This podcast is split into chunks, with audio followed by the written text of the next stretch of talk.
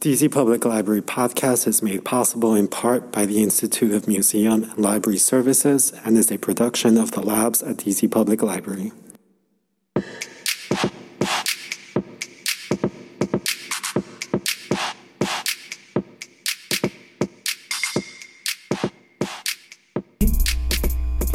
You're listening to a DC Public Library podcast recorded from the Labs recording studio in the historic, modernized, Martin Luther King Jr. Memorial Library in downtown Washington, D.C. This is What the Tech, DCPL's podcast on the wild and wonderful world of new technology. Hello, I'm your host, Chelsea Kirkland, Digital Inclusion Coordinator for DC Public Library. And I'm your other host, Caleb Bess, and I'm a Library Support Coordinator for DC Public Library. Thank you for tuning in to our second episode. All right, so today we are going to scratch the surface of artificial intelligence, which is also known as AI, and we're specifically going to talk about ChatGPT, which is the chatbot that the world cannot stop talking about.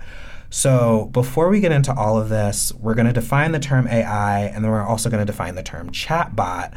Um, but before we get started, I want to say that when most people think of AI, I think they imagine like a humanoid robot that maybe talks in stilted language like Siri or Alexa.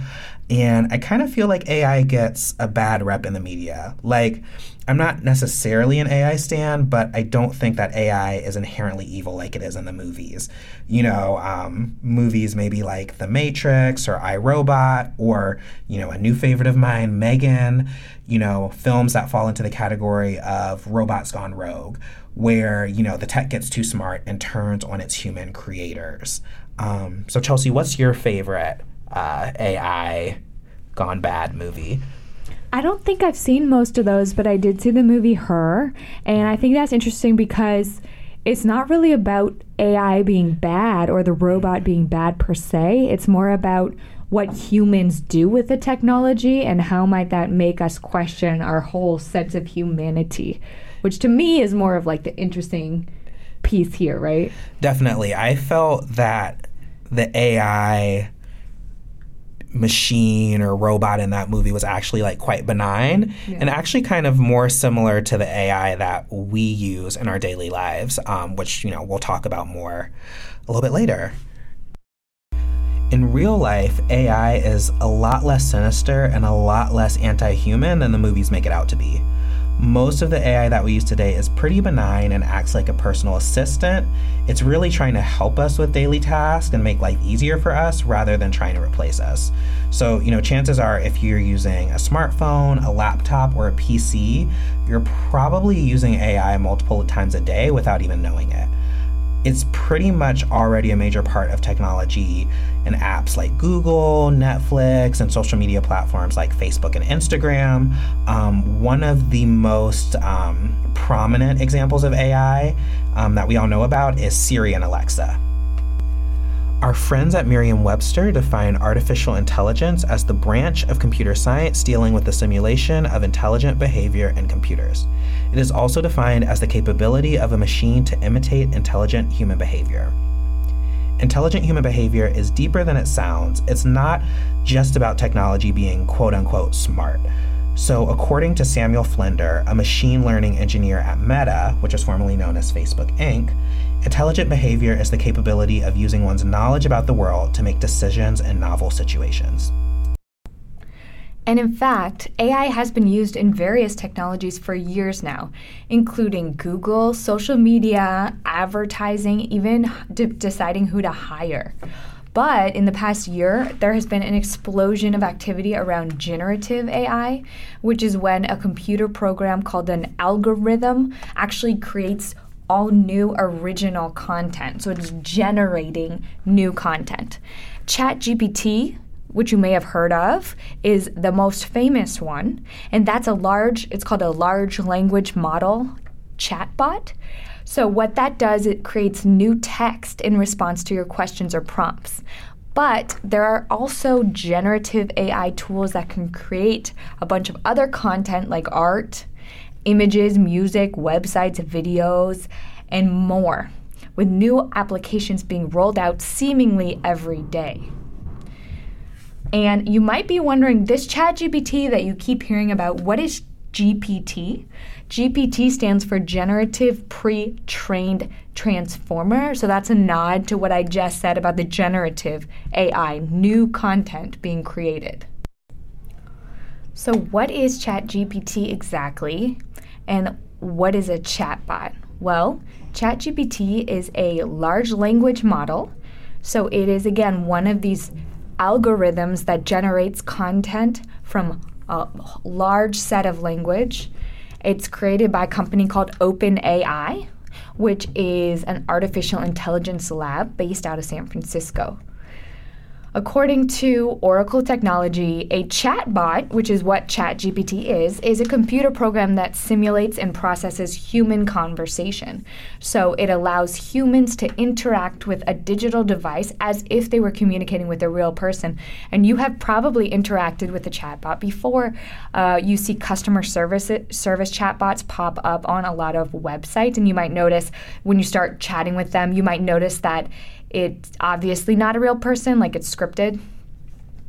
So, ChatGPT, though, it's a large language model or LLM, and that again is an algorithm that processes natural language input and then predict words and generate responses. And that input is huge, huge amounts of text, of data from all over the internet. And that's what it allows it to be realistic and natural with the language that it can produce.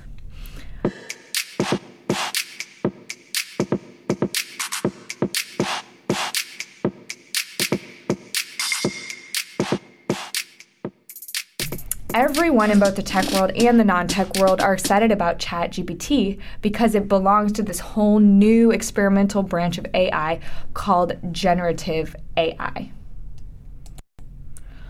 One of the reasons that ChatGPT is the most talked about generative AI model is because it's it's really easy to use and it has a lot of applications. So anyone can go to the website and create a free account with your email address and your password and begin typing in questions and prompts. And you can find tons of ideas for what ChatGPT is good for. If you just Google, what can I use ChatGPT for? Lots of good news articles. But basically, its strength is writing. So anything that would require smooth, polished writing or something written in a certain style. So some examples include uh, cover letters, right? If you give some bullets or even put in your resume and say, Can you create a cover letter or even put in a job description and say, Can you create a cover letter for this job? ChatGPT is really good at drafting cover letters, but you do need to make sure you proofread. And I'll get more into that in a second. It's also good for simplifying text or ideas, so you can put um, a just copy paste a big chunk of text and say, Can you summarize this for me? Can you create five bullets of the main points for me? Something like that. It's also great for modifying text for a certain audience. So, can you explain the concept of X in a way that a five year old would understand? ChatGPT would be great at producing new content that fit that uh, prompt. Um, it's also really good for brainstorming ideas based on information you can find on the internet. So I've heard examples like vacation ideas, free things to do in my city, fun first date ideas, recipes with like a certain list of ingredients or for a certain diet, things like that. So let me see if I can go ahead and sign up for a new account with ChatGPT and put in a few questions just to see exactly how it works. So the first thing I'm going to do is I'm going to go to Google and just type in ChatGPT. And then it's the first thing that comes up in the search results, ChatGPT. It looks like the, the website is actually chat.openai.com.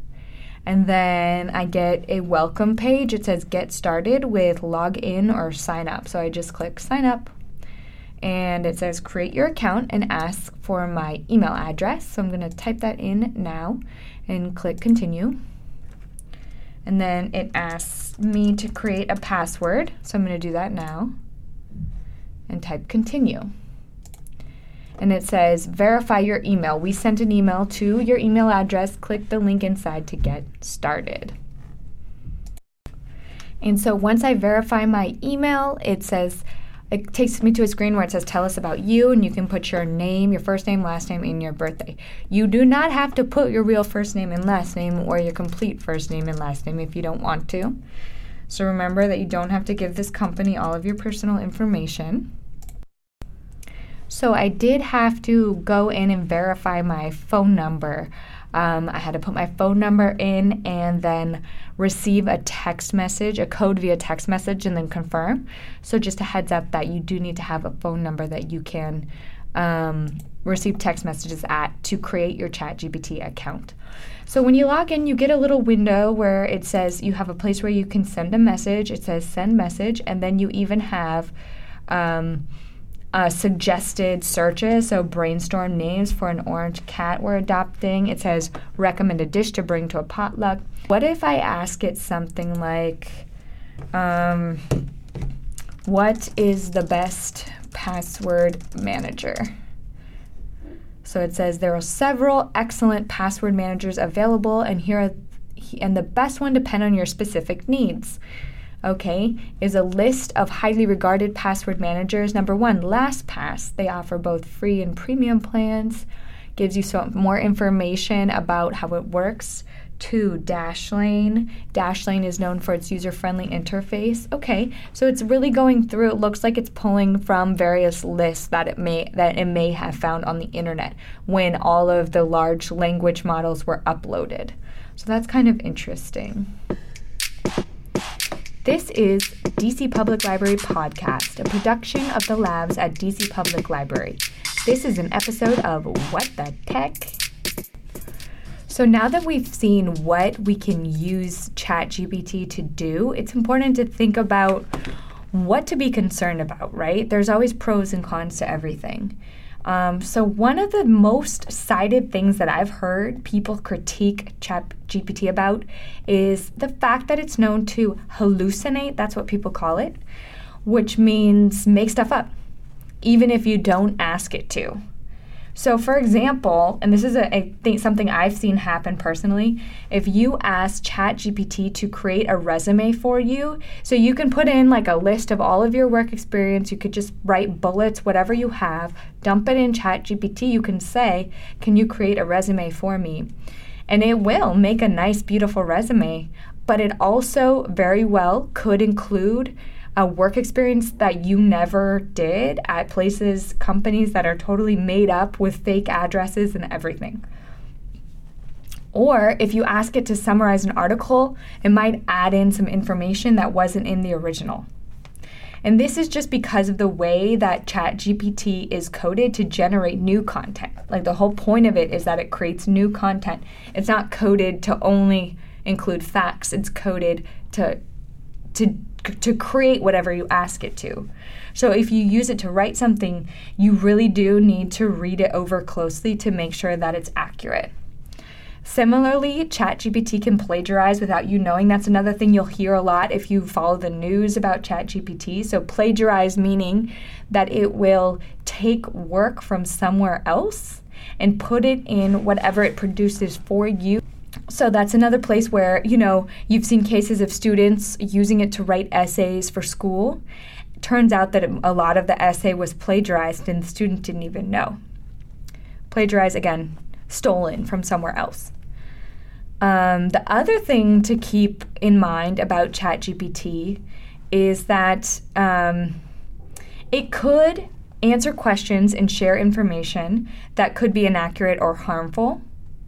So basically, the way that the algorithm works, the way that the software, the coding of ChatGPT works, is that it takes a whole bunch of data, a whole bunch of language from all over the internet, and uses that to learn how to create more content.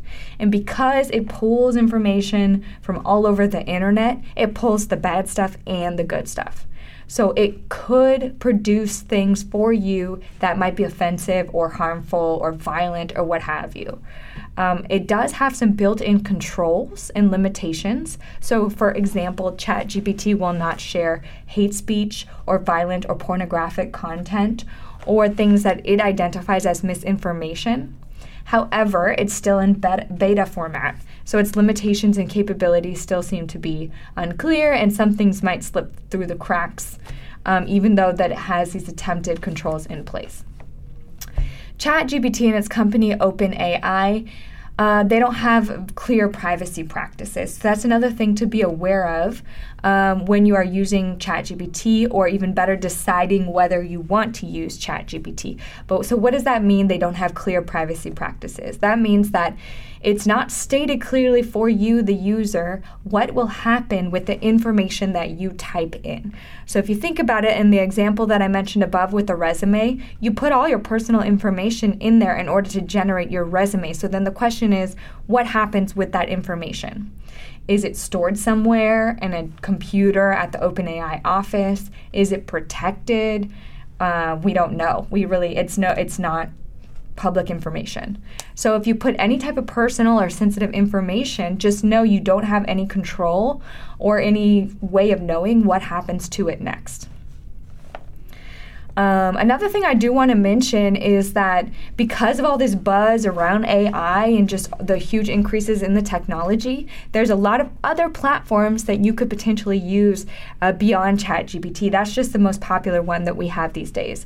So, for example, Google is investing a lot into AI tools, including a chatbot called Bard which uh, supposedly, according to Google, will soon have Google search integration, meaning that you can use Bard with Google search and ask it to sort of pull things together in such a way using natural language.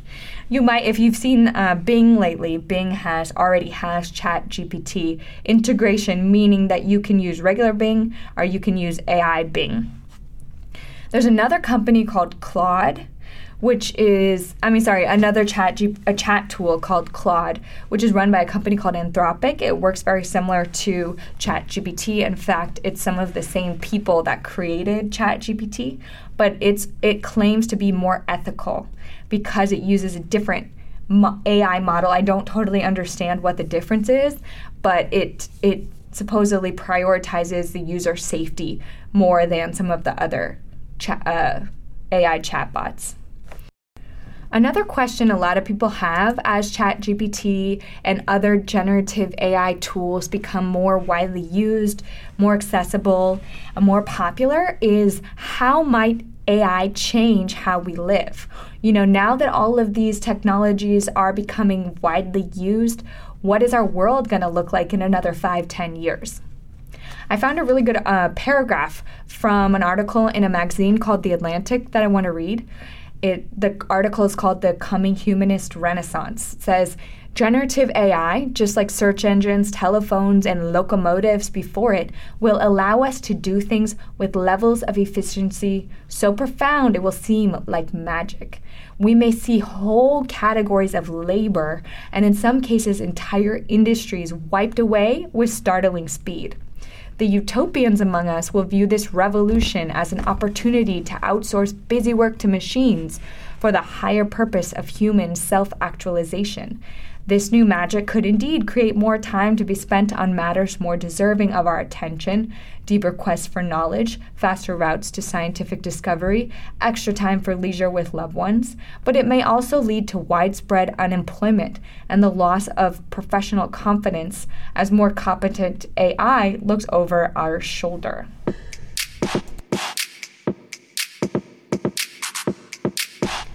You just listened to What the Tech on DC Public Library podcast, recorded from the Labs Recording Studio in the historic, modernized Martin Luther King Jr. Memorial Library in downtown Washington, D.C. Thank you for joining us for our second episode. We are so glad that you joined us, and we are looking forward to connecting with you again next month. You just tuned into DC Public Library podcast. Listen and subscribe at dcplpodcast.simplecast.com or wherever podcasts are available.